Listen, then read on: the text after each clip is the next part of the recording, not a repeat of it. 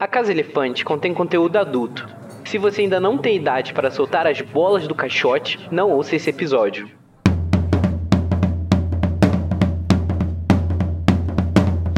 Olá, seja bem-vindo à Casa Elefante. Puxa uma cadeira, pede um café e vem discutir a obra de J.K. Rowling capítulo a capítulo com a gente.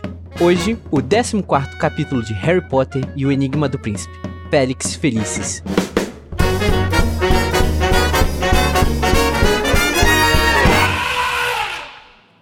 Nossos episódios sempre levam em consideração os acontecimentos de todas as obras do mundo bruxo já publicadas. Então não venha reclamar de spoilers quando falarmos quem o Rony estava beijando no meio da sala comunal para todo mundo ver. Eu sou o Luiz Felipe Rocha e já tô com meu protetor dentário para a aula de hoje. E também tá aqui comigo a Tamiris Garcia, a nossa queridíssima Tamiris, que acabou de colocar uma gotinha dourada no próprio suco. Eu vi, hein, Tamiris? Tô de olho, tá? Eu não sei o que aconteceu, não. Tô fazendo a pêssega aqui. E que é isso aqui? Deixa eu tomar isso daqui. É só uma gotinha de licor, né, Tami? É só uma pipitinha de nada. Tapinha da pantera. É aqueles óleos que a gente toma pra fortificar cabelo e unha. E também aqui com a gente tá a Luísa Zanferdini, que tá sentada no canto conjurando passarinhos enquanto chora. Luísa, tá tudo bem? Não. O seu coraçãozinho tá bem? Não, eu preciso de uns passarinhos pra me alegrar. Amiga, que maneira engraçada de lidar com a tristeza. Ela simplesmente virou a Branca de Neve. Sim. É isso aí, né, gente? É sobre isso. E hoje vamos falar sobre as plantas lutadoras de UFC, uma ciumeira atrás da outra e placebos.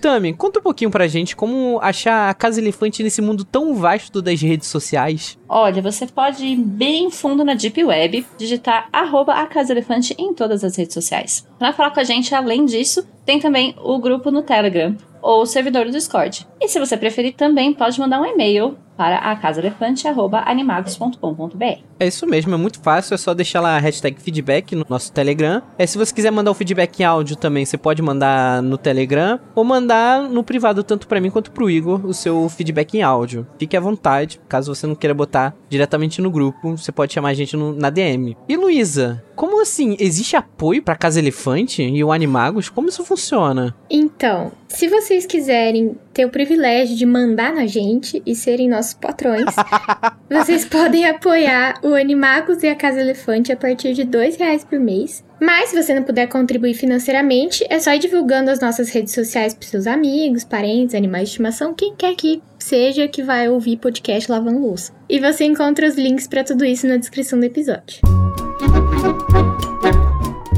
Então, nós vamos agora para o nosso momento, assim, que eu tava esperando esse momento, já que a gente tá com a Tami.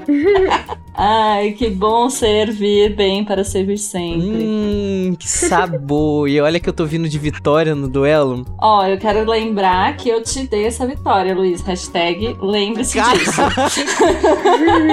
A Tami na cara dura. Achei que você ia só deixar na mensagem do WhatsApp. Já tava tudo pronto. Gente, essa é chantagem pública, é isso. É assim que funciona, né, gente? É pra sociedade saber. Então, mas pra quem não conhece o nosso duelo de resumos, nós teremos 2 participantes duelando com um resumo de até 30 segundos do capítulo dessa semana. E o vencedor vai ganhar o direito de trazer um tema para iniciar nossa discussão. Vamos jogar um dado para descobrir quem tem o direito de escolher quem vai fazer o primeiro resumo. Luísa, já que você começa com ela, eu vou te dar o direito de escolher se você quer par ou ímpar. Eu quero ímpar. E você, Tami? Eu tenho uma opção para você. Eu tenho poucas opções. Deu 6! Caramba, hein, Tami? Yay! Ainda bem que eu não escolhi par. Te deu uma boa escolha aí. Mas então, você vai querer começar? Você vai querer que a Luísa comece? Como vai ser? Eu nunca quero começar, porque eu tenho que me preparar psicologicamente. Então, Luísa, faz essa aí por mim, obrigada. Eu que agradeço, porque eu prefiro começar, porque minha ansiedade é complicada. É o que eu sempre falo, Luísa, é melhor tirar isso de dentro da gente de uma vez, né? Exato. Então, Luísa, você vai tentar fazer um resumo de até 30 segundos do capítulo Felix Felicis em 3... 2, 1. Tá todo mundo na aula de Herbologia tentando pegar a vagem lá dentro da planta que bate em todo mundo. O Neville tá se dando bem e tal. Aí nisso eles ficam de conversinha, tentando saber o que o Dumbledore vai ensinar pro Harry, porque que é importante ele aprender sobre o Voldemort. Aí, saindo da aula de Transfiguração, o Harry chama o Dino pra participar do quadribol. Aí tem o jogo de quadribol. Antes disso, o Harry finge que deu o Felix Felicis pro Rony, pra ele achar que ia jogar bem. Aí ele realmente joga bem. Aí a Grifinória ganha. Aí foi. Tem... Ai, meu Deus. Foi difícil. Tamiris Garcia, você vai tentar fazer um resumo de 30 segundos do capítulo Felix Felicis em 3, 2, 1. Tá, eles estão na aula de Herbologia, aí eles estão falando várias fitas lá, e aí eles saem, eu não lembro o que acontece depois, eu sei que tem um negócio lá que eles estão conversando, e meio que o Rony fica puto lá, e vai ficar puto lá um tempão. E aí o Harry fala assim, mano, como que vamos deixar ele puto? Aí ele coloca o Felix Felicis, mas ele não coloca, né? Aí ele fala assim, ah, vamos jogar, jogaram. E aí eles não ganharam, não lembro. Aí eles, depois de ganhar, o que aconteceu? Eles foram pra festa, aí teve festa, aí tuts, e aí a Hermione fez uns passarinhos e ele lá... Acabou. Caralho, essa foi difícil, hein? Eu cheguei até o passarinho, vai. É muita coisa, muito detalhe. Mas a Luísa deu mais informações. É, assim, eu adoro os resumos da Tami, porque são resumos sempre com muita emoção, muito sentimento. Uhum. Mas, assim, eu acho que a Luísa não conseguiu, assim, ser plena dentro da situação de seguir. Então, acho que é nada mais justo do que dar essa vitória pra nossa querida Luísa. Acho justo. Ai, meu Deus. Obrigada, gente. Eu tava precisando de uma vitória. Parabéns, Luísa. Continue melhor assim. Melhor emprego da história. Tami, continue assim. Apesar de você não ter ganhado, você é ganhadora moral sempre. Sim. O importante é participar, gente. Eu tô honrada só de ter sido nomeada, sabe? É uma honra só receber a indicação. Durante uma aula de herbologia um tanto violenta, Harry pondera sobre sua posição de vela no trio e o futuro da amizade deles. Com a proximidade da temporada de quadribol, Harry acaba substituindo Katie por Dino como artilheiro, mesmo a contragosto. Todo mundo está com os hormônios à flor da pele e ficam se remoendo de ciúmes uns com os outros. Rony está jogando cada vez pior, e Harry tem uma ideia genial para deixar o amigo mais confiante. Malfoy falta no jogo. Rony defende todos os gols da partida e a Grifinória ganha de lavada. Hermione dá uma lição moral no Harry por dar Felix Felicis pro Rony, e eles descobrem que, na verdade, ele foi esperto pela primeira vez em 16 anos, e enganou os dois. No fim, Rony acaba dando uns amassos na Lilá Brown, e Hermione fica chateadíssima. Luísa, fala um pouquinho pra gente esse capítulo vasto, que acontece muita coisa, tem coisas muito boas, como quadribol. Não quero fazer pressão pra você falar de quadribol, mas o que você quer falar primeiro quadribol? Então, como é um capítulo longo e tal, eu vou começar pelo começo, só porque eu tenho toque e vai virar bagunça se não começar pelo começo. Pra não virar bagunça, vou lembrar disso toda vez que a gente for gravar, Luísa. Então, assim, enquanto eles estão lá na aula de herbologia, rolam umas briguinhas lá e tal, e o Harry finalmente percebe que ele vai virar vela, né? Tipo, tá iminente. E não é vela, é vela de... É um castiçal. É, vai ficar segurando vela pro Rony e pro Hermione. E aí ele começa a bitolar nessa noia de que, tipo assim, se eles ficarem, o Rony e o Hermione, né? E terminarem, o Harry vai ficar com uma torta de climão pra ter que lidar. E se eles ficarem juntos e der certo, ele vai ficar meio excluído e constrangido ali no meio do casal. E eu não sei, eu fico meio tipo assim, ai, tadinho do Harry, né? Porque realmente isso vai acontecer, ele não pode fazer nada a respeito e ele vai ter que esperar pra ver o que vai virar do trio, né? Deve ser uma posição difícil de se estar. Eu acho que todo mundo já passou por um... Não sempre pela posição do Harry, mas tipo... de um amigo que gostou de você, ou... Assim, você tá de vela numa festa e... Ou sei lá, sim, dois amigos começaram a namorar. Uhum. Acho que todo mundo passa por essa situação. É muito, muito ruim, né? Convenhamos. É muito desconfortável, né? Ah, depende. Eu acho que é desconfortável só se eles terminam.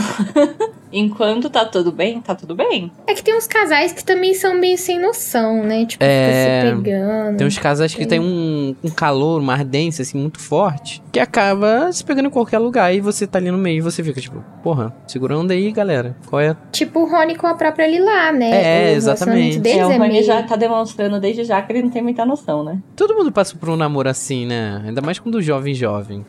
Muito jovem. É. Não, sim. É, ele tá... Mas do que eu quero dizer, por mais que o casal seja... Deixa as pessoas confortáveis e tal, ainda enquanto eles estão bem enquanto casal, funciona bem. Mas assim, por exemplo, num grupo de amigos que começa um casal a brigar e ainda você é amigo dos dois, o que você faz? Você fica assim, nem posso tomar lados, não sei quem sou.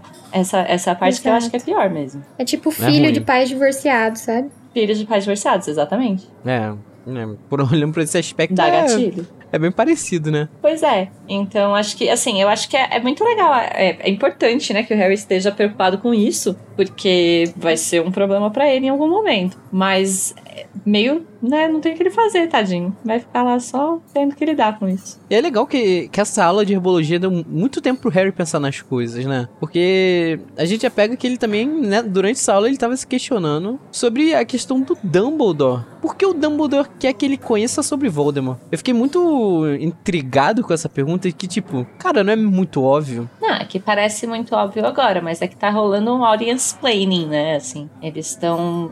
A narrativa tá deixando claro pro público o que eles estão especulando que pode ser as aulas que o Harry tá fazendo com o Dumbledore, que tem a ver com investigação num outro nível que eles não estão acostumados a fazer. Sei lá, acho que não calha muito bem aí, porque... Porra, a gente já tá no 6º livro e a gente meio que já entende dessa questão daí de pesquisar, de estudar e, tipo, é claro que o Harry vai ter que conhecer o Voldemort, a gente... Assim, o background do personagem tem que ser apresentado, ele tá sendo apresentado, meio tipo, ok. Assim, eu sei que ele precisa, mas acho que na cabeça deles... Até pra eles serem muito novos, assim, tipo... Eles não vão derrotar o Voldemort baseado no que aconteceu ao longo da vida dele. Na cabeça deles, né, eu tô dizendo. Eles vão derrotar o Voldemort com um super feitiço, ou sei lá, uma arma super poderosa. Eles não conseguem ver que existem coisas muito mais complexas que fizeram o Voldemort chegar onde ele chegou, né? A Luísa usou uma perspectiva que me pegou agora. Não, mas o que eu penso é que, assim, se você parar pra pensar no que, de fato, o Dumbledore tá mostrando pro Harry, é a origem das Horcruxes. Uhum. Que eles não sabem que é isso ainda. E, justamente, eles também não entendem a dimensão, então, da importância do que eles estão investigando. Então, tem um pouco a ver com o que a Luísa falou mesmo, de eles acharem assim, ué, mas e aí?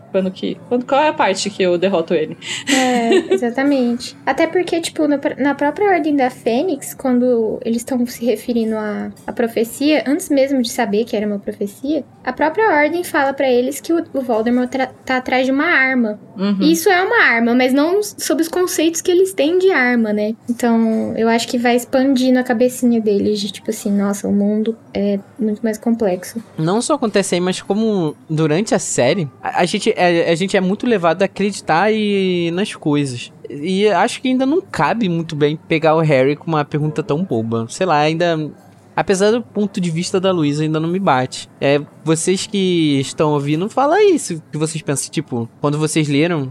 É difícil também pegar pela minha perspectiva que foi ler depois de ver os filmes. Mas vocês que leram na época, vocês não sabiam que eram os Horcruxes. Qual era o pensamento que vocês tinham sobre essa ideia do Dumbledore tá mostrando essas memórias pro Harry? É que o Harry é meio lento, né? Então, assim, é de se esperar que ele faça umas perguntas meio... Não, o Harry até é um pouco lento, mas eu acho que isso ainda é audience planning. Sim, mais falar pro público do que pro Harry. E a própria Hermione mata a charada, né? Ela fala, assim, que é muito importante ele conhecer o passado do inimigo dele, né? Sim. Ela logo já maceta com essa afirmação. Pra saber os pontos fracos dele, né, no caso. Uhum. E pra ter essa conversa no meio de uma aula de herbologia, a gente ficou tipo, usa um abafiato, né, galera? Só que o Harry até fala isso e a Hermione fica meio puta, tipo, pra que você vai ficar usando os feitiços desse cara aí, desse príncipe, que a gente nem sabe quem é? Nossa, a Hermione tá com ciúme de todos os lados desse livro. É bizarro. Aqui acho que é mais um medo, né? Aí ela não tá bem com ciúme, né? Mas ela tem uma coisa... Essa ruga de tipo, você vai ficar confiando nesse cara? É meio também um ciúme, né? Porque ela gosta de ser a detentora dos conhecimentos. Não, sim, ela tem essa vaidade que aparece aí nesse plot do príncipe, mas eu acho que aqui especificamente ela tem mais receio, né? Uhum. Chega um ponto que ela tá assim, mas usar esses feitiços que a gente não sabe de onde vieram, que é uma preocupação que vem, como acho que eu falei no episódio anterior, vem de um lugar que é ruim, mas acaba sendo plausível. Sim. Mas aí eles não usam, né? No fim das contas e... Porque a aula tá muito caótica, né? Então já não precisava... Ninguém ouviu o que eles estavam falando. Eu acho que ainda precisava de um cuidado ali de esconder, mas tudo bem, né, gente? Hoje eu tô amargo. Quando eu falo isso, eu tô notando que eu tô um pouco amargo com o livro. Não é por mal, não. Eu acho que esse livro, o que eu fico só triste com ele é como ele desenvolve os meus chips. Eu acho muito mal desenvolvido. Queria mais, porque eu esperei por muitos anos. É, né? Pelo momento, malhação em Harry Potter. Em vez do Draco e do Harry ficarem correndo um contra o outro ali, podia simplesmente ir pra sala precisa e se pegar de uma vez, né? Reprime, tira logo toda essa tensão que tem entre os dois. Porra. Toda a tensão é aliviada. Essa aula já tá tão caótica, já falou de tanta coisa, que Hermione solta a bomba que o Slughorn não vai deixar mais o Harry escapar das festas dele. É o ultimato, o Harry não vai ter mais como conseguir escapar desse clubezinho chato do Slug. Que todo mundo acha chato, menos o Rony, né? Exatamente, menos o Rony, que quer muito participar. É porque ele nunca foi. Ele quer muito, na verdade, ser convidado pra poder dizer não. É, ele quer achar ruim ser convidado. Exato, ele quer ficar, ai meu Deus, como sou solicitado. Não, e o pior é que ele fica nesse eguinho dele, ele se fudeu duas vezes nesse momento. De tipo, esse clube, não sei o que, não sei o que. Aí depois fica caçoando da Hermione, que vai ter que chamar um par pra festa de Natal. Que se fudeu, que perdeu a chance de ir com a mulher mais bonita da festa. Otário. Oh. E perdeu a chance de ir pra festa, né? Pois é, perdeu a chance com a Hermione, perdeu um monte de chance, esse Rony, que não para de decepcionar. Cada episódio é uma decepção. Esse livro tá complicado. Eu jurei que... Não, vamos pegar leve com o Rony, mas tá complicado. Vamos pegar... Eu tento passar pano pro Rony, aí não, esse capítulo não dá. Ai, não, esse também... É, não tá dando mais. Não, tá complicado, ele tá falando muita merda de uma vez. Só fala melda, parece uma metralhadora de melda. De melda. Como diz a Gina, se ele tivesse dando uns amassos com alguém, ele não tava enchendo o saco dos outros, assim. Então, vamos ver que vai começar a dar uns amassos e vai continuar enchendo o saco. É, mas fazer o quê? É o jeitinho do Rony. E as coisas também estão dando muito errado pro Rony nesse livro. A chave ainda vai virar. O momento dele ainda vai chegar. Eu não sei, assim, depois que ele passa pela poção do amor e termina com a Romilda, meio que dá uma virada na chave dele legal, porque ele já tá indo melhor no quadribol, voltando a lidar direito com os amigos, ele daqui a pouco tá começando a notar mais Hermione, então meio que a chave dá uma virada. É porque ele quase morre também, né? Aí acho que quando você quase morre, você meio que, tipo, se toca que você precisa dar importância porque realmente importa pra você, e não... que os outros vão achar legal e profundo. Que os outros pensam. Caraca, Luísa, é isso que dá, gente. A gente grava 9 horas da noite e a gente já tá assim. Filosofando. Mas é legal que essa chave vai virar pra gente ter uma explosão no sétimo livro, que é o Rony indo embora. Nossa, é verdade, né? Tem esse momento que vai odiar o Rony de novo. Ai, meu Deus. A gente meio que tá engatando as marchas pra começar a sair com o carro. Mas a questão é que dá pra entender de onde vem o comportamento dele. O que não dá pra justificar é como ele lida com a situação. Ele tá muito chato. É isso. Sim. Vai se tratar garota. Trata a Hermione muito mal. Ele tá pegando muito no pé da Hermione nesse livro. É uma defesa. Ele não tá sabendo lidar com os sentimentos dele e aí tá sendo escroto. É, a irmã dele tá sendo popular, saindo com namorados. Eu acho que é mais pra frente no capítulo, mas eu não lembro qual é o trecho que eu acho muito engraçado que o Harry meio que fala assim, a Hermione fala, mas o que eu fiz pra ele? O Harry acha meio difícil de explicar que o que ela fez foi ficar com o Krum 4 anos antes. Então ele não fala nada, mas tipo, foi isso que você fez. Ah, mas a Hermione tá certa. Certíssima. Eu gosto muito que tem um foreshadowzinho, assim, que é quando eles estão saindo da aula de transfigurações, e aí o Harry chama o Dino Thomas pra conversar, né, pra chamar ele pra ser artilheiro, no lugar da Kate, que ainda tá no hospital, e aí fala que na sala tinha um monte de passarinhos voando, uns passarinhos amarelos, assim. Ah, sim, isso é muito legal. É muito legal que no final do livro, no final do capítulo, quer dizer, são esses passarinhos que a Hermione usa pra atacar o Rony. Eu acho bonitinho, né, a Hermione com ciúme e tal, mas é estranho ver essa atitude mais agressiva da Hermione, né? Que ela ali parte pra via de fato depois com esses passarinhos. E eu acho muito bonitinho que essa seja a forma com que ela lida com o estresse. Eu brinquei com o início que foi com a Luísa, porque eu acho realmente legal, assim, ela estressada... Deixa eu conjurar uns passarinhos aqui. É porque é outra coisa pra ela se concentrar, né? Pode ser. É porque a gente sabe que também transfiguração é difícil. Então ela realmente usa aquilo aí pra focar. Igual quando a gente se afunda em trabalho pra esquecer algumas coisas. Uhum. Sim. É legal, né? Assim, não tem muito tempo que eu passei da adolescência. Com respeito. Felizmente ou infelizmente... A Luísa também não, né? A Luísa, 10 anos atrás, tinha 16, 15 anos, né? Eles são todos jovens. É. Então, também 17. Não tem... É, já tem um tempinho, então. 17 anos já... Brincadeira, Luísa. Isso daí dá uma saudadezinha, né? Dá um negocinho. Não. Que horror.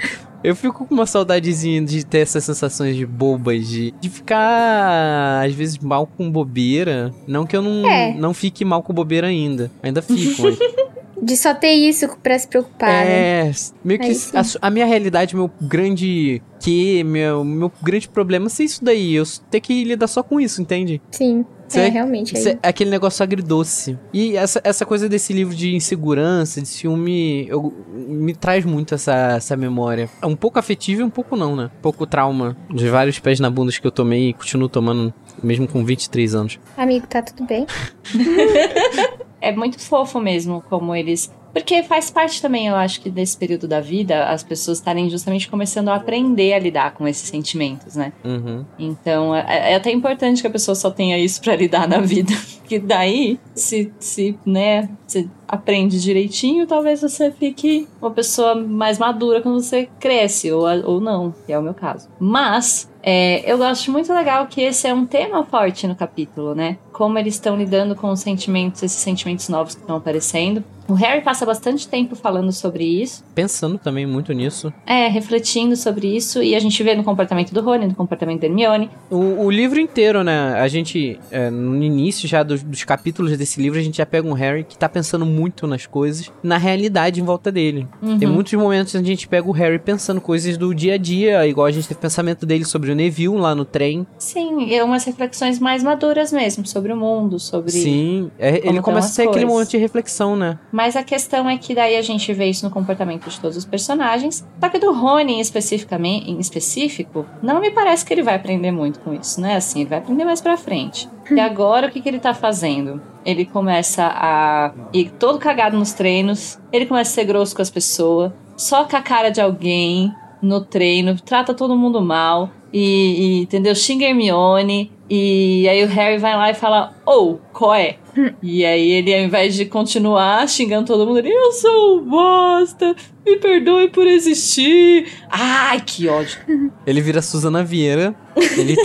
Ele tá o livro inteiro Susana Vieira. Não tenho paciência pra quem tá começando. Babaca, nível máximo. E de repente ele passa a Fiuk. Daí de repente ele vira o Fiuk.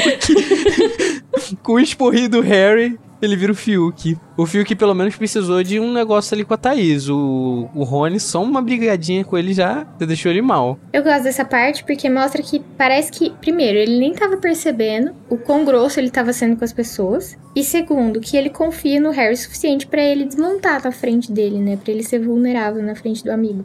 Isso é uma evolução legal. Esse é o único trechinho, assim, que eu fico com um pouco de dó dele nesse capítulo. É um sinal de possível redenção, isso é verdade. Eu vou ser obrigada a concordar. Dó, eu não fico, mas que é bom ver que o... Como é que o pessoal no esquerdomacho fica falando... O Rony se desconstruindo, eu acho legal. Eu acho legal ver... Não acho que seja ele se desconstruindo. Eu acho que é, tipo, só um momento de mostrando que... Que ele tem salvação. E que, assim, que ele não tá fazendo por mal, sabe? Que ele tá fazendo, tipo, sem perceber. Ele não tá pensando no que ele tá fazendo. Não, ao contrário. Se imediatamente ele se desculpa, ele tá percebendo o que ele tá fazendo. Ele tá fazendo sem querer. Mas também não justifica, não. Não, mas quando eu falo sobre desconstruir, não é sobre ele reconhecer o erro dele, não. Mas, assim, dele se abrir ao nível de mostrar fraqueza. Porque o Rony, ele nunca gostou de demonstrar fraqueza. E, enfim, a gente tá vendo o Rony se abrindo, chorando. Não, ele é normalmente reativo e normalmente essa reação é negativa ou violenta ou bruta, né? Mas a questão é essa. Eu acho que o legal desse arco é que mostra que ele tá aberto ainda a aprender alguma coisa com isso. Se ele ainda fosse ser reativo também com o Harry, que justamente é o melhor amigo dele, é porque não tinha salvação mesmo, porque ele tá em negação completa. Então ele não tá em negação completa. Isso demonstra, acho que como a Luísa falou, demonstra que ele tá num ponto que ainda dá pra salvar, ainda dá pra conversar e ele refletir sobre o que ele tá fazendo, sabe? A situação tá ruim? Tá ruim, mas pode melhorar. Eu gosto de ver esse lado lado do Rony também. Eu não sei como é crescer numa casa com tantos irmãos e com irmãos mais velhos. Mas é, sei lá, eu acho que deve ser muito difícil lidar com isso e sob a pressão de você, enfim, ser um atleta e você está indo muito mal no esporte. Você está indo muito mal em tudo. Eu acho que a questão dele estar reativo é simplesmente a tristeza dele. Não é reativo em si, mas é reativo, a questão é essa. Não deixa de ser importante ressaltar que a gente sabe que ele tá sentindo coisas. O que precisa ficar claro é que a forma como ele está agindo com relação a isso é que não é condizente. Não dá pra aceitar só porque ele tá triste. Ah, não. Socou a cara dela aqui, ai que tadinho, tá triste. Eu não consegui explicar direito, mas o que eu quero falar é como se ele tivesse, sim, não totalmente reativo de ataque, mas sim é mais proteção do que ataque, entende? Sim, mas é que algumas pessoas se defendem atacando, né? Tipo o Harry. O Harry, ele sente ciúme da Gina com o Dino também, mas ele não trata a Gina mal por isso. Ah, mas aí o Harry tem as mesmas coisas, que queria socar a cara do Dino, que queria isso, queria aquilo. Não soca. É, ele fica meio Campari das ideias. Ele fica querendo socar a parede. Ele fica meio red pilado, né, Luísa? Ele red pila. Só falta ele querer socar a parede e tal, mas ele não trata a Gina mal por isso, né? Nem o Dino, tanto que daí ele ainda dá o braço a torcer e chama ele pro time, né? Uhum. Mas é isso aí, né, gente? Assim, a gente esquece também que as coisas estão dando tudo errado pro Harry nesse momento, que é... Ele não tá entendendo as aulas que ele tá tendo com o Dumbledore. Ele tá, pela primeira vez, sendo capitão do time e tá dando tudo errado com o time. E ele ainda vai ter que voltar atrás, que ele perdeu um dos membros mais importantes do time dele, que era a Katie Bell. E, enfim, ele vai ter que botar o Dino no lugar, que ainda era o cara que ele tá com ciúme. Esse adolescente é mó chato. Tadinho do Harry. Assim, eu não sei se vocês já passaram por isso na escola. Eu nem sei se eu posso falar isso pra não expor... eu vou expor mesmo as pessoas. Expõe ela na internet. Quem me conhece... Sabe. Vai acabar conhecendo essas pessoas, mas ok. Eu namorei uma menina, quando eu tinha uns 14 anos, até os 15 mais ou menos, a gente namorou e ela era da minha turma da escola. Só que tinha um outro menino que gostava dela, na sala, que era meu amigo. Ele meio que deu um ultimato, tipo, ou você fica com ela ou eu vou dar em cima dela também. Aí meio que aconteceu, eu comecei a namorar com ela nesse período. aí rolou muito desse negócio, sabe? Da briga, rolou uma guerra fria na sala, sobre os dois lados dessa briga. Sobre quem tava com ele e quem tava comigo. Voltamos ao início do capítulo. Pessoas, amigos que vão ficar, pessoas em volta lidando com isso. É verdade, verdade. Aí eu terminei com essa menina. Alguns meses depois ela começou a namorar esse outro menino. Hoje em dia eles estão até casados. Coisa louca. Até mando um beijo pra eles. Eu gosto deles. Eu gosto deles. São pessoas boas. Mas assim, rolou depois que a gente terminou, que a guerra ficou pior ainda. Que a escola meio que se dividiu nessa parada. De quem tava do lado do Luiz e quem tava do lado do outro menino. Aí ficou tipo... A gente tinha time de futebol na escola. Eu sempre fui parte de atleta e tal, música. E todo mundo ficava meio do meu lado e rolou. Sabe, essa paradinha de briga na escola de... Assim... Tipo, a galera de um lado e do outro e rolou uma guerra fria por causa disso. Eu fico muito sentindo nesse momento do Harry. Ai, Luísa, não fica com preguiça. Eu era adolescente. Não, então, assim... Eu tinha a idade do Harry. Uma coisa que me dá preguiça nesse capítulo é que, tipo, o ciúme tanto do Harry quanto do Rony deixa eles meio agressivos, assim. E eu acho que isso é um ciúme muito juvenil, sabe? De, tipo... Querer bater na pessoa, querer brigar porque ela tá ficando com quem você gosta. Tipo assim, mano, ninguém tem obrigação de fazer o que você não quer que eles façam, sabe? Tipo, ninguém tem obrigação de, porque você não tá com a mina que você curte, de não ficar com ela também. E outra coisa, ninguém sabe que você curte ela. Então, tipo, ninguém vê ler sua mente, né? Ah, mas eu ainda acho que a ideia de socar a parede é a pessoa extravasar um pouco mais legal do que você extravasar no coleguinha, sabe? Exatamente. Não, com certeza, com certeza. Mas assim, é que as não, mas extravasar de algum jeito, que seja na parede, não nos colegas, né? Sempre. Eu tenho preguiça disso, mas eu não tô dizendo que eu não ficava com ciúme da... Tipo, eu ficava com ciúme dos meninos que eu gostava, mas eu não direcionava a minha raiva pra ele. Eu direcionava a raiva pra menina que ele tava ficando, como se ela tivesse culpa de alguma coisa. Então, e esse é um outro sinal de imaturidade, né? É que hoje em dia eu leio e eu fico tipo, que porra. Ah, mas é engraçado pensar que você já teve, assim, um pensamento tão bobo. É. Eu acho até, às vezes, legal ver, assim, a evolução de pensamento que a gente tem durante a nossa vida, de amadurecimento. Esse tema tá todo muito claro nesse capítulo, né? Que um dos motivos que eu gosto muito dele, assim, momento malhação Harry Potter, adoro. Mas, assim, o Harry fica muito descritivo, mencionou de novo, sobre como ele tá lidando com os sentimentos dele com a Gina, que também tem a ver com esse ciúme que a gente tá falando, juvenil e tal. Mas eu não gosto como a narração coloca, representa esses sentimentos dele como um monstro, esse monstro que nasceu e que ronrona e que grita, assim. Eu entendo que pode ser um recurso narrativo, né? Mas eu não gosto desse recurso narrativo. Eu acho que ele é muito... Talvez seja pra refletir a imaturidade, né? Que o Harry tem pra lidar com aquilo. Mas me parece que separa o sentimento dele. Separa como se fosse uma coisa que não faz parte dele. E eu acho isso negativo. Não sei, pra como que... O próprio personagem tá lidando com a situação, sabe? Como se tivesse acontecendo um negócio ali que é externo a ele, que ele nem sabe lidar, e ele então bota ali pra fora, que é um monstro estranho que aparece do nada. E eu não gosto muito disso, não. Eu sempre li num sentido de, tipo assim, é uma coisa que ele não controla, tipo, que ele só sente, sabe? No sentido, nesse sentido de monstro, assim, não de uma coisa negativa, nem... Mas então, aí por que chamar de monstro? Eu acho que é mais uma ideia, tipo, como é que uma pessoa ignorante lida com coisas que ela desconhece? Quando uma pessoa desconhece alguma coisa, uma pessoa ignorante, ela trata algo que ela desconhece como um monstro, como algo repreensivo, assustador, que não deve ser assim, que... Ai, meu Deus... É, a origem de todo moralismo, inclusive, é esse raciocínio, né? Mas é justamente por isso, pela história construir isso desse jeito... Eu acho que é por isso que eu não gosto, porque eu acho que reforça esse tipo de estereótipo que depois, no futuro, pode se tornar... A pessoa justamente pode não amadurecer esses sentimentos e ficar dessa forma pro resto da vida, tratando qualquer coisa que seja alheia ao que ela tá entendendo como parte do mundo, como um monstro. E qualquer sentimento e qualquer outra representação como um monstro que deve ser derrotado ou que, pelo menos, tá separado dela. E se se tratam dos sentimentos dela mesmo, é pior ainda, a pessoa fica... doida. E fica sendo doida pelo mundo. Eu acho que é por isso que eu não gosto. Não é porque não seja realista, mas é porque normaliza uma coisa que talvez não seja legal de normalizar. Talvez fosse... Sim. Não seja interessante que a narrativa trate dessa forma, entende? Eu encaro muito como, tipo, um registro do que uma normalização. Ah, então, mas um retrato...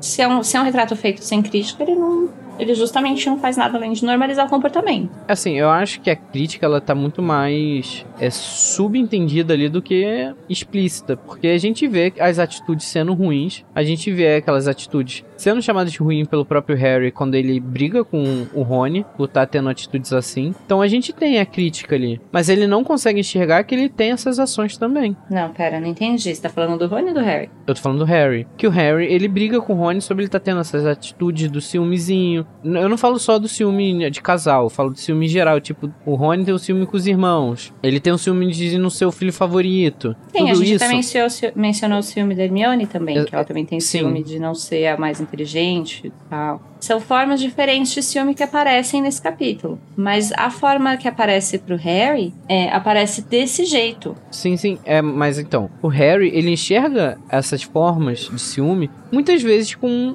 um espectro negativo. Tanto que a gente acabou de ver um momento onde ele teve que dar um esporro no Rony. Só que quando passa pra vivência dele, quando é ele tendo essa sensação, ele não consegue enxergar. Então eu acho que a crítica, ela é presente, só que ela retrata como quando a gente também... Às vezes porque a gente critica, a gente faz as coisas, a gente pensa, a gente tenta ser o nosso melhor, mas muitas vezes a gente cai no erro que a gente acabou de, sabe, de ir de contra. Não, eu entendo, mas é que a conclusão é que eu lembro até hoje, porque eu realmente não gosto dessa descrição já há bastante tempo. A conclusão desse arco é quando o Harry fica com a Gina, que eu me lembro, e agora eu não vou lembrar porque eu não cheguei lá na leitura ainda, mas... Quando ele fica com a Gina, de fato, eu acho que a última frase é exatamente algo do tipo... O monstro estava ronronando, acariciado no peito do Harry. Alguma coisa assim. Tipo, o monstro agora está aliviado. Então, meio que a narrativa não resolve isso de maneira crítica. Resolve isso assim, só vai curar essa besta quando ela for satisfeita. Deixa uma ideia, ainda aqui então, porque você está criando uma alegoria, vamos dizer assim, né? Uma figura. E deixa essa figura meio que em aberto. Deixa meio que lá. Ela só vai se satisfazer quando você satisfazer os seus desejos. E aí eu acho perigosa, eu não gosto de como isso tudo é construído, sim, entende? Que assim, então se o Harry não ficasse com a Gina, o que que ele faria? O que que esse monstro faria, sabe?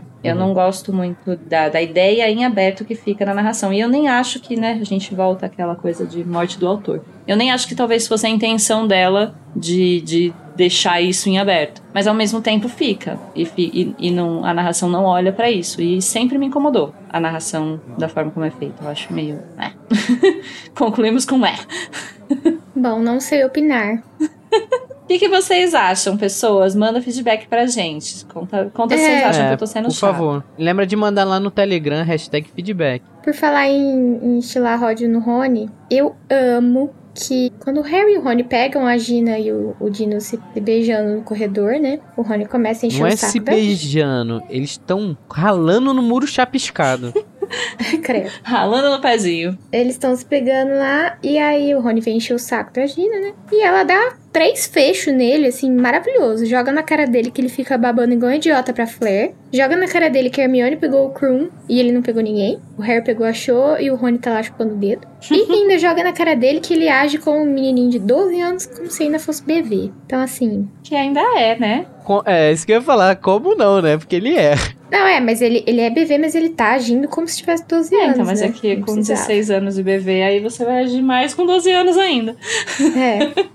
Acho a Gina maravilhosa nessa parte. Nossa, ela tá sempre maravilhosa. Esse livro, ela vai brilhando cada vez mais. A construção da personagem dela é bem legal ao longo da série, né? Mas nesse livro, como o Harry começa a se interessar por ela, ela começa a aparecer mais na narrativa. Eu acho isso muito, muito legal. Porque ela é uma personagem muito legal. Parece que ele começa a dar mais atenção pra ela e, consequentemente, a narrativa também, né? Uhum. E essa cena é muito engraçada que o Rony, ele também vai escalando ali nessa cena. Onde ele, tipo, vai procurando a aprovação do Harry de, tipo... Você acha que a Hermione pegou o Krum, o Harry não fala nada. O Rony começa a ficar pior das ideias, a cabeça dele começa a ficar mais zoada ainda. É que ele viu a cara do Harry, né? E essa cena vai escalando, porque vai começando o triângulo amoroso aqui, né? Do Rony, que tem um sentimento reprimido pela Hermione, que depois ele passa pra Lilá. Da Lilá, que começa a gostar do Rony, mas o Rony não repara na Lilá. E da Hermione, que gosta do Rony. Só que o Rony, ele é chato pra caralho, e a Hermione tenta ignorar, porque a Lilá gosta do Rony, depois ela vê que o Rony fica com a Lilá. E só vai escalando. E no meio disso tudo, tá o Harry reparando que... Nossa, a Gina tá diferente, né? Essa Gina tá diferente. Eu amo que o Rony tá tão bitolado com tudo, assim, tipo, com a Hermione, com o Quadribol, que ele não repara que a Lilá tá dando em cima dele. Ele só vai reparar depois do jogo, né? Eu não sei se ele não repara. Eu acho que é pura e simples falta de interesse. Acho que não repara, não. Não repara, não. Acho que o Rony é um pouco parecido comigo nisso. Se a garota não tirar a roupa e falar, Luiz, vem, eu não vou estar entendendo que ela tá dando em cima de mim. Não, mas assim, então, a questão é essa. Você não repara se você não tem interesse. Se você tem interesse, você repara? Não, eu posso ter interesse. Não, mas aí se você tem interesse, aí você fica com receio de ser ou não ser. Você não ignora 100%. Mais ou menos. Ele tá ignorando ela. Porque ele não tem interesse, ele gosta da Hermione, né? Só que daí apareceu ele lá e ele falou, demorou então. Mas assim, eu acho muito justo o Rony não tá manjando. Não adianta, você pode falar à vontade que ia pintar dúvida, não pinta. Pra mim não pinta. Eu ia ficar tipo, ué, ela tá dando em cima de mim? Aí depois de, sei lá, 10 anos, eu penso naquilo, eu vou, puta, tava dando em cima de mim, que otário. Quem nunca? Você acorda 3 anos depois e fala assim, gente, aquilo era um chaveco. Próprio Ted Mosby. É assim, eu preciso da mesma coisa que o Rony precisa, que só uma gotinha de um remédio. E não é o clonazepam dessa vez. Uma gotinha de coragem. É uma gotinha de coragem, era tudo que eu preciso. Pois é, e aí a gente vai pro plot twist deste livro, que é o capítulo chamado Felix Felicis, que não tem Felix Felicis. Calma, Tami, você tá dando pouco crédito pra essa genialidade da escrita. Assim, que eu acho de nível absurdo, que é o Harry fingindo que vai dopar o Rony, fazendo o maior escândalo de doping de Hogwarts, sem nem usar doping. É como se ele falasse, tu quer ficar ligado pra fazer essa prova? Cheira esse pozinho branco aqui. E o pozinho branco era nada mais, nada menos que soro. Sabe aquele soro em pó? Sim. Então... Água em pó. É, nada menos que soro em pó. Eu acho genial. Eu acho que é um dos momentos de mais brilho do Harry. Que eu ainda digo mais. Eu acho que ele captou essa ideia puxando um pouquinho do que a Hermione fez com Confundos. Sim. E ele justamente faz essa referência, né? No final do capítulo. Exatamente. Confundindo alguém por últimos tempos. E o Harry, ele vai igual aquele amigo no sábado à noite. Eu não sei se vocês têm um amigo assim, mas sábado à noite que já acorda querendo te empurrar bebida. Sim. O Harry tava assim. Pô, bebe isso aqui. Pô, tem uma marula aqui. Tem um silicô aqui de chocolate. Experimenta. Toma esse bagulho aqui que é da hora. Aí ele vai fazendo nada mais assim, suspeito. Ele vai fingindo que vai botando umas gotinhas de um negócio ali. Ah, eu acho muito, muito legal. Porque como a narrativa... A gente tem um narrador, né, que acompanha o personagem do Harry, mas ele não é o Harry, não é em primeira pessoa. E eu acho muito legal esse recurso narrativo desse capítulo. É a primeira vez que o Harry meio que esconde uma informação do leitor, de uma ideia que ele teve e tal. E eu acho muito, muito legal a forma como é construída essa parte. A gente não tá acostumado, não esperava isso do Harry. Um fato escondido na cena. É, porque a gente não tá acostumado o narrador esconder coisas que acontecem na cabeça dele. Então, justamente, ele usa esse recurso. Ela, né, a autora, usa esse recurso pra desviar a atenção do leitor. E aí, assim, até você caiu no bait. Se fudeu. O melhor é que o Rony nem se toca o que tá acontecendo. A Hermione já tá lá dando um fumo nele. Tipo, Harry, você não pode fazer isso, é contra as regras. Exatamente. E o Rony tá tipo, cala a boca, Hermione, eu vou tomar aqui meu suco. Fica quieta. Sabe o que eu acho que fez mais efeito no Rony? Não foi nem a bebida, mas sim a reação da Hermione. Porque aquilo ali deu credibilidade total. O despeito, né, dele poder peitar ela. Ai, muito escroto. De ganhar confiança em cima dela. Ai. Não, quando a Hermione começa a criticar, dá uma sensação de tipo, caralho, o Harry tá realmente fazendo isso. Então vamos fazer porque vai dar certo. Ele ganha confiança de verdade ali. Não ganha por causa da bebida. Eu acho que se o Harry só fingisse botar Felix Felicis, era uma coisa. Mas como a Hermione teve essa, sabe, esse negócio de tipo, ô, Harry, que isso? Que absurdo é esse? Eu acho que isso deu aquele gás. Mas é que o Harry descreve que ele fez de propósito, né? Quando ele viu que ela tava olhando. É, ele fala que, na verdade, o Rony nem viu que ele colocou o negócio lá. Ele esperou, o Harry esperou a Hermione olhar, porque ele sabia que ela ia falar. Gênio. O Harry, tipo, ia fingir que colocou sem o Rony ver. Ele foi muito genial aí. Parabéns, Harry. Você gastou o seu único neurônio nessa parte da história inteira. O menino Harry.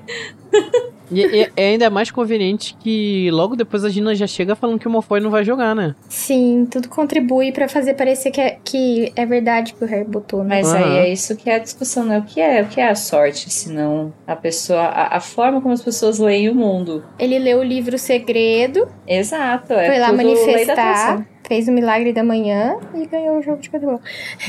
Não, mas eu adoro que esse efeito placebo funciona com o Rony, assim. Eu acho muito interessante, porque é uma coisa que aconteceria comigo, sabe? Facilmente, assim. Eu vou começar a fingir que tô dopando sua bebida pra te dar mais alegria, amiga. Relaxa. Ai, por favor. Eu vou começar a dar água pra Luísa. Fala, Luísa, botei um negocinho pra dar uma moral. Te deixar feliz. Botei alegriol pra você. Bebe aí. Resolve os seus problemas, amiga? Ah, não sei. Preciso testar. Vamos testar. Deixa eu pegar um dia você desatenta. Questão de tempo. Mas aí a gente vai pra Quadribol, né? Vocês estão prontos pra esse momento maravilhoso? Não, eu tentei resumir muito essa parte, porque... Ai, que preguiça. Aí eles jogam. Caraca, acabou, eu acabei de falar que eu queria te... Eu queria fingir te drogar pra te dar alegria e você veio me falar mal da coisa que eu mais gosto nesse livro. Ai, amigo, desculpa, mas... Amigos podem discordar, né? E assim, como a gente já vai falar de Quadribol, eu quero deixar o primeiro fato curioso aqui do Quadribol que a gente vê, que é o vestiário unissex, que eu achei meio... Como assim? Porque, como assim? Explica essa, JK. Não só por esse fator, né? A gente vê que em Hogwarts o menino não pode ir pro quarto da menina, apesar da menina poder ir pro quarto do menino. Mas o vestiário é unissex. Mas o vestiário pode? Apenas explica essa. Fica aí o questionamento, sociedade. Qual é a dificuldade da gente só usar um banheiro, né? Assim, eu acho que a J.K. teria evitado muito problema da vida dela se ela aceitasse o que ela mesmo escreveu nesse livro. Um banheiro unissex e acabou. Alegria. Mas... E tem uma outra coisa que eu acho legal, assim, apesar de eu não me empolgar lendo as partidas de Quadribol. Eu acho muito legal depois que o Lino, que narrava as partidas, depois que ele sai... a rotatividade de narradores. Eu acho muito engraçado. Sim, ninguém dá muito certo, né? E quem acaba sendo o narrador aí é o Zacarias, que inclusive ele fica xingando chato a Grifinória pra caralho. E o Harry. A gente já sabe que o Zacarias é chato, né, gente? A gente já tinha visto no livro que ele era chato. Mas ainda um momento de grande narração ainda vai chegar. Ah, é. Mas eu amo que no final do jogo a Gina fica pistola com ele e atropela ele com a vassoura. Voando de vassoura. Zacarias, cala sua boca, pelo amor de Deus. Além de calar a boca dela, ela tá jogando pra caralho. Ela fez o quê? Ela fez mais da metade da pontuação da Grifinória até então. Profissional, né, amor? Ela carregou o time nas costas. Bizarramente a melhor jogadora do time. Enquanto o Harry tava preocupado com o Katie Bell, com o goleiro dele que não agarrava. Pra que goleiro? Seus 100 pontos com a Gina. Eles deviam sair cantando Weasley é a nossa rainha, né? Não Weasley. Caralho, hein? Ó, lacração. Ó, se não existisse machismo em 1990... É, esse é o seu momento. É, porque, tipo, o Rony defendeu, beleza. Mas mesmo se ele tivesse defendido todos e a Grifinória não tivesse feito nenhum gol, eles não teriam ganhado. A menos se pegasse o pombo. Nossa, lacrou demais com essa frase. Weasley é nossa rainha. Eu acho que tá bonitinho, né? Como ela e o Harry tem isso também em comum. Os dois serem incrivelmente bons em quadribol. Sim. É mais uma coisa, né? Que faz o Harry ficar mais atento à Gina. Ele tá passando mais tempo também com a Gina. Porque agora sim, acho... verdade. A idade que ela tá... Eu não sei se vocês sentiam isso também. Mas é já uma idade onde você fica mais parelho ali as conversas. Não é tipo 14, 15 anos que ainda é meio estranho. É, tem uma fase da vida que um ano de diferença já muda muito. Né? E aqui na fase que eles estão, eles já estão mais ou menos com a mesma idade. E eu sinto também que, assim, como a Gina meio que já deu uma superada, entre aspas, do Harry, ela consegue agir sendo ela mesma perto dele e isso faz com que ela seja notada, né? Tipo, ela agir normalmente. E aí o Harry começa a perceber que tem sentimentos por ela, ele começa a ficar estranho, começa a, tipo, travar quando ela encosta nele. Parece que o jogo virou, não é mesmo? Mas exato. Até ele tá igual um red pilado. Se uma mulher encosta no red pilado, ele não sabe nem falar. Não sei o que é um red pilado. É red pill, amiga. É red pill. Mas em que sentido? Luísa, você tá por fora. Você que citou o calvo do Campari. É, amiga. Ah, é do coisa do Campari, isso? O calvo do Campari é um red pill. Ah, tá. Esse rolê aí da vida, é isso aí. Eu fiz a piada e eu não entendo o contexto inteiro dela. Tudo bem, amiga. Você fez ela muito bem feita. Você fez ela muito bem feita, por isso que eu estranhei. Achei que você tava muito por dentro do rolê. É. Mas é isso, assim. Se você sabe quem é o calvo do Campari, é o que você precisa saber dessa galera. Não precisa saber mais nada, não. Gente chata. Um questionamento que eu tenho sobre a Felix Felicis, tipo, é proibido você dar pra pessoa que vai competir e tal. Mas, e se alguém que torce pra Grifinória e quer muito que a Grifinória ganhe, tomasse a Felix Felicis no dia do jogo? Isso é trapaça também? Não, porque ela não tem como mudar, né, o resultado ela mesma. Não, mas então sim. Como que as pessoas usam meia da sorte? Não funciona também? Não. Como assim? Não. Não, minha meia me dá sorte. Meia da sorte. Não, porque, isso faz sentido, a pergunta da Luísa. Os torcedores também procuram pela sorte quando eles estão assistindo o jogo, né? É, tipo, será que isso configura... Não, porque... Fazem reza, fazem... A sorte precisa ser simpatia. Deles. Pra sorte ser deles, eles têm que fazer uma ação com a sorte. Mas e aí se uma pessoa de um time toma e a pessoa do outro time toma também? Um torcedor da Grifinória toma e um torcedor da Sonserina toma. Como faz? Calma. É um empate. Um torcedor e um torcedor é uma coisa. Agora um jogador... O outro jogador é outra coisa. E se um torcedor e um jogador tomam? Aí quem se dá bem é o jogador. Por quê? Porque ele tá efetivamente tendo ali a ação da sorte. Mas a pessoa que tá torcendo tá lá sentada só fazendo isso da vida, torcendo. Ele só tá assistindo. Meu Deus, virou um dia da marmota, minha pergunta. Mas era muito óbvio que ia virar, Luísa, porque... A questão é essa, esses recursos mágicos, eles têm esses loopholes, assim. Buracos de minhoca. Tem uns lugares que dá ruim. Uma sorte anula a outra? A sorte de um é o azar do outro. Qual seria a poção pra anular a Felix Feliz? É a Felix Tristis? Felix Infelices? Joga fica um no ar. Será que um dementador não tira a sorte das pessoas? Não, ele tira a alegria, não a sorte. Ué, então, mas a pessoa tá lá sendo sortuda, ela tá alegre, e aí ele vai e suga tudo. Não, às vezes ela pode dar sorte e continuar viva sem, passando por um dementador. Mas a pessoa continua viva passando por um dementador, ela só fica deprimida. Não, ele pode dar um beijo nela. Ah, ela pode dar sorte de ele não dar um beijo nela, mas viu? Ele leva a felicidade embora. Se ele leva a felicidade embora... A gente ainda tem muito perde assunto pra falar da Felix Felicis. Tá Se bom. A gente continuar nisso, a gente vai ficar igual o Code. Parei, não tem como. Eu tô fazendo o papel do Code. Essa tá sendo a minha função. Eu só queria falar uma última coisa sobre a Felix, que é... No filme, o Harry toma o vidrinho inteiro. E no livro não é isso que acontece. Ele divide com os coleguinhas num momento de necessidade e eu fico puta com isso. Mas esse a gente comenta quando chegar o capítulo que não é fake news. Esse aqui é Exato. Felix. Esse aqui é fake news. É que eu não vou estar nele, então por isso eu já adiantei minha opinião. Fica aqui registrado. É. Tá, mas vamos continuar falando da Felix Felicis. O jogo acabou, a nossa amada Grifinória ganhou, coisa que a gente já esperava contra esse time minúsculo, que é dessa casa minúscula, irrelevante. E pelo incrível que pareça, no Hogwarts Legacy foi a casa mais escolhida, tá? Eita. É, eu vi isso lá no site do Animagos. Pelos jogadores, né, de Hogwarts Legacy. Eu achei meio... Que doido. E sabe qual foi a menor? A Lufa-Lufa. Uau. Pra surpresa de ninguém. Só surpresa. Não, pra surpresa, porque eu achei que seria Corvinal. A Corvinal, ela quase chegou na Grifinória. Corvinal é a melhor casa. Eu fiquei surpreso. Sim. Ah, gente, pelo amor de Deus. Inclusive, devem ter ganhado. Acorda pra vida. Então, a gente agora vai realmente, efetivamente descobrir que o Harry não deu poção pro Rony. E o Rony ainda vai ficar puto porque a Hermione tá brigando com o Harry pelo Harry ter dado a poção, sendo que não era poção. Então, ela não acreditava no talento, na habilidade dele. Então, Sim. o Rony consegue achar mais motivo pra continuar sendo escroto.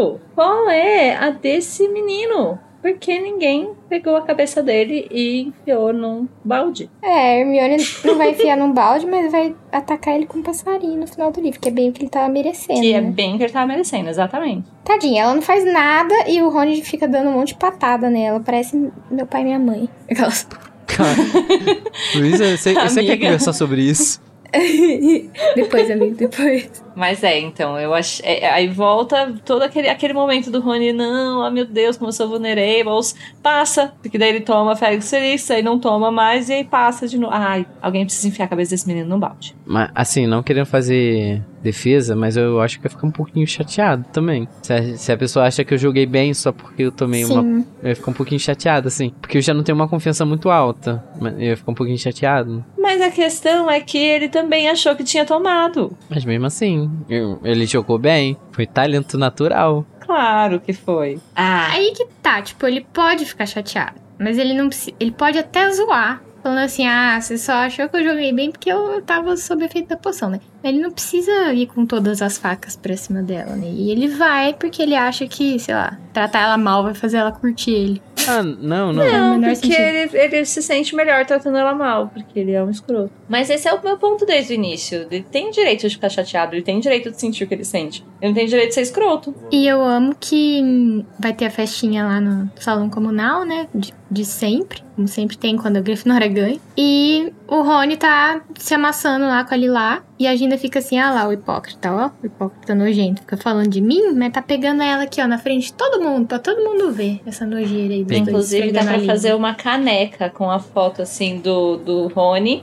Com a coroinha de Weasley, nosso rei. Escrito Rony, o hipócrita nojento. Ele tá amassando ela. Igual quando a gente pega aquele pão velho que a gente dá aquela checada pra ver se ele tá duro. É isso que ele tá fazendo. Ele dá um amassadão nela. Nossa, maceta. Tá macetando.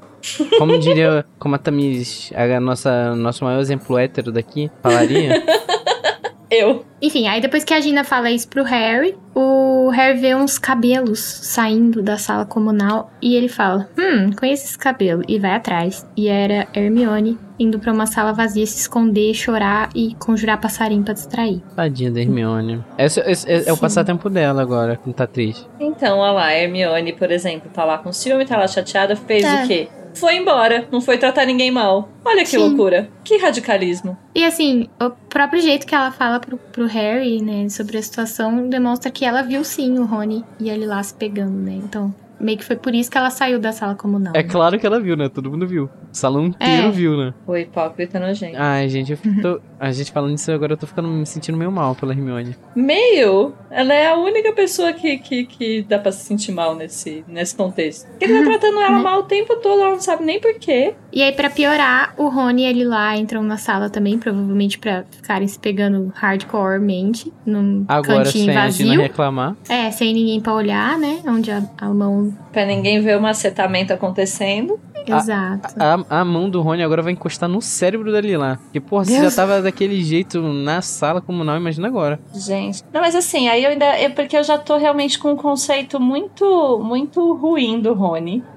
Já. Está sendo construído um ranço. Então, assim, eu fiquei até com a impressão de ele talvez tentar de propósito. Escolheu o lado dela. Tamiris escolheu o lado dela. Escolhi. Está escolhido. Não passarei mais pano para Rony Weasley. Mas, assim, eu fiquei até pensando se ele não fez de propósito. De entrar na sala que a Hermione tava com ele lá pra fazer ciúme pra ela. Acho que foi sem querer. Então, dá a entender que foi sem querer. Mas eu já tô com um ranço tão grande dele que eu tô achando que ele tá fazendo maldade já, entendeu? Não, de propósito... Faria sentido. Pode ser especulação? Pode, mas agora no meu headcanon é verdade, porque eu tô construindo um headcanon ruim de Rony Weasley.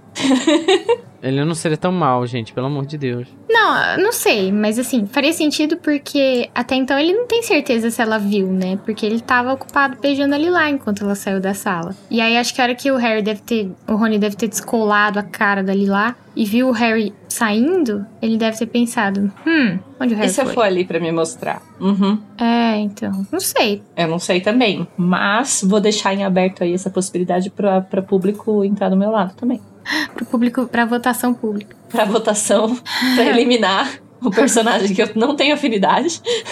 Sim. Tadinho. E aí é ladeira abaixo pro Rony, né? Porque, ó, eu bato o pé aqui que não foi por maldade. Assim, eu acho que ele deve ter falado, ok, o Harry saiu, já tá todo mundo saindo, vou procurar um lugarzinho pra eu ficar também. Ou, sei lá, Eu vou procurar o Harry pra mostrar, tipo, olha, Harry, consegui, hein? Coisa de mim. Mas você não acha que foi pra provocar a Hermione? Não acho que foi pra provocar a Hermione, porque isso é maldade demais, eu acho que... Eu acho mais fácil ele ter saído pra provocar a Hermione do que pra mostrar pro Harry. Não, acho que isso é muito pra mostrar pro Harry não faz sentido nenhum. Faz, amiga. É muito virgão fazer isso. Sim. A gente tá um capítulo inteiro falando sobre ele ser virgão. Mas não, é um virgão... muito baixo. Acho que o Rony não se... mais baixo do que ele lá só pra Hermione ver que ele tá com uma menina. Mas isso é um feitio comum, né? Sei lá, enfim. Eu sei que ele tenta disfarçar, né, pra Hermione, tipo, gente, e aí, tudo bem? E dá errado, obviamente. E aí a Hermione chega no limite dela. Sim. Dá-lhe revoada. Dá uma passarinhada na cabeça do Rony. Enquanto o Rony atacava com palavras, ela decidiu desviar de fato. Sim, e eu amo que os passarinhos ficam bicando ele, tipo, bicando mesmo, né? Porque no filme eles só fazem... os passarinhos só vai... estouram, né? Eles acertam a porta, né? Eles acertam em volta do Rony, assim, estouram. Mas aqui eles estão, tipo, bicando mesmo, tipo assim... Na agressividade. Tá igual as chaves do primeiro livro, que atacam eles. Sim. E eu acho incrível, porque é o que eu disse, é o que o Rony merece desde o início do capítulo. Então é um bom fechamento, assim... conclusão, revoada na cara. Então, rodando pra terminar em revoada. É isso aí, gente. E Hermione sai chorando da sala, tipo, chorando alto, né? Eu fico com muita dó disso.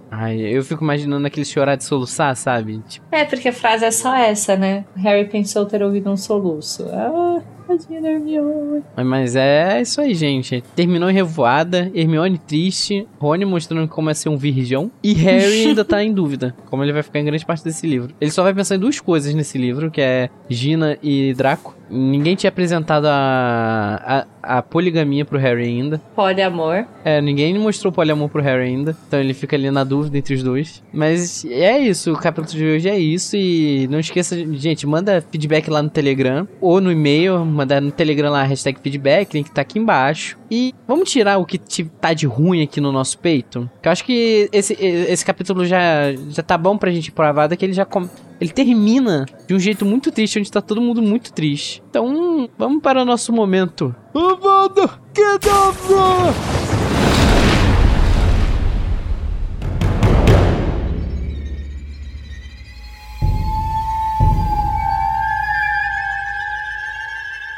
Então, Luísa, qual o seu avada de hoje? Conta um pouquinho pra gente. Não podia ser pra ninguém mais, ninguém menos do que o Rony sendo insuportável esse capítulo inteiro, sendo um cabação. Ninguém aguenta mais. Então, é isso. Nossa, gente, quanto tempo eu não escutava alguém falar cabação sem ser pra mim? Que sem momento. Ser pra... Ai, que bad. Brincadeira. Gente, vocês estão precisando de uma Felix Felicis? Vocês querem conversar? Ai, que episódio mais triste. Olha, o episódio da Felix Felicis tá todo mundo na merda. Tá rolando muitos gatilhos. Eu tô ficando preocupada. Esse é o erro de deixar eu e Luísa juntos. É muita alegria no metro quadrado. Gente, eu acho que essa é a reflexão sobre o capítulo. Tipo, é o capítulo Felix Felicis, mas na real, no capítulo inteiro, tá todo mundo na merda. Exatamente. Nossa. Olha que poético. E aí você vê que é por isso que era fake news a Felix. Nem é verdade. Tá vendo, Tamiris? Se a Luísa tivesse tido tempo, ela ainda conseguiria fazer um resumo de 30 segundos melhor ainda. Olha só. Merecidíssima essa vitória. E o seu, Tam? O seu você vai repetir o da Luísa, né? É, então, pois é. O meu é esse mesmo aí. Vou estar concordando, vou estar votando com a relatora. Porque não dá, gente. Eu tô realmente desenvolvendo o clube anti-Rony Weasley. Odiamos o Rony BR. Odiamos o Rony SP. E tem que criar o clube... Weasley é nossa rainha. Weasley é nossa rainha, também a minha nova frase. Vai ser meu novo nome no Twitter. Perfeito. Weasley's our queen. A gente destrona o Rony. Exatamente. E dá o trono pra Gina e avada no Rony. Então, gente, é muito difícil dar uma avada sem ser no Rony, mas... Já que todo mundo deu uma avada no Rony, meu avada vai pro Zacarias. Simplesmente insuportável. Chato pra caralho. Ele consegue deixar chato um dos momentos que eu mais gosto do livro. E é isso. Babaca do cacete. Se eu ver na rua, eu esfregar tua cara no mundo chapiscado com muita violência. Muito carinho. Com amor e carinho. Porém com veemência. Eu tô até sentindo assim, meu peito deu até uma aliviada. Saiu o monstro. O monstro tá acariciado no meu peito. Ai, pronto. Ai, ai, mas acho que agora eu tô me sentindo um pouquinho mais leve pra gente, pro nosso momento Expecto Patronum! Então, Tami, eu vou começar por você agora. Bom, ok. O meu patrono vai pro... Eu acho que vai pra narração, né? Mas eu realmente acho muito, muito legal o plot... da Felix Felicis como um todo, a forma como o Harry engana o leitor, sabe? Tem algo acontecendo ali que nem o leitor sabe, então não tem nenhum indício narrativo pra isso. E eu achei que é um recurso muito legal usado nesse ponto específico, assim. Então, meu patrono vai pra fake news. Olha só, quem diria, Brasil? Eu pensei até em botar o mesmo patrono que você. Realmente é um muito bom. O que transforma esse capítulo em um capítulo bom, né? Não só um capítulo de tristeza, né? E, Luísa, qual é o seu patrono? Traz um chocolatezinho assim pra gente. Dá um chocolate. Vou dividir um chocolate, né, com vocês pra gente poder fazer um patrono melhor. Então, eu admiro muito a Gina porque ela faz uma coisa que eu nunca consegui fazer, que é peitar a própria família, quando ela começa a responder o Rony, tipo assim, Rony, larga de ser hipócrita, sabe? Todos os momentos que ela peita o Rony nesse capítulo pra mim, ela é chef's kiss, assim. Regina, minha rainha, 100%. Vou fazer uma camiseta escrito isso. Faz duas, por favor. Então, o meu patrono vai pra ela. E eu gosto que a nossa dupla, Luísa, vai ser uma dupla sertaneja de emo. Sim. Vamos falar muito sobre problemas com família. Uma dupla de música emo. Mas eu não conseguiria dar o meu patrono pra outra coisa, além de Harry reparando cada vez mais na Gina. E o Quadribol deixando eles mais aproximados, né? A gente vê quanto talento a Gina tem ali no Quadribol. E como o Harry tá reparando a Gina ali... Eu não consigo dar outro patrono além disso, porque eu gosto dessa construção desse romance, sabe? Esse salzinho que faltou no filme. Esse, sabe? Esse temperinho maravilhoso que ficou faltando. A todo momento, né? Eu vou tentar vangloriar esses momentinhos, que são coisas que fazem muita diferença que no filme não tem. E eu acho, assim, o creme de la creme do livro. Então, não conseguiria dar pra outra coisa. Acho perfeito.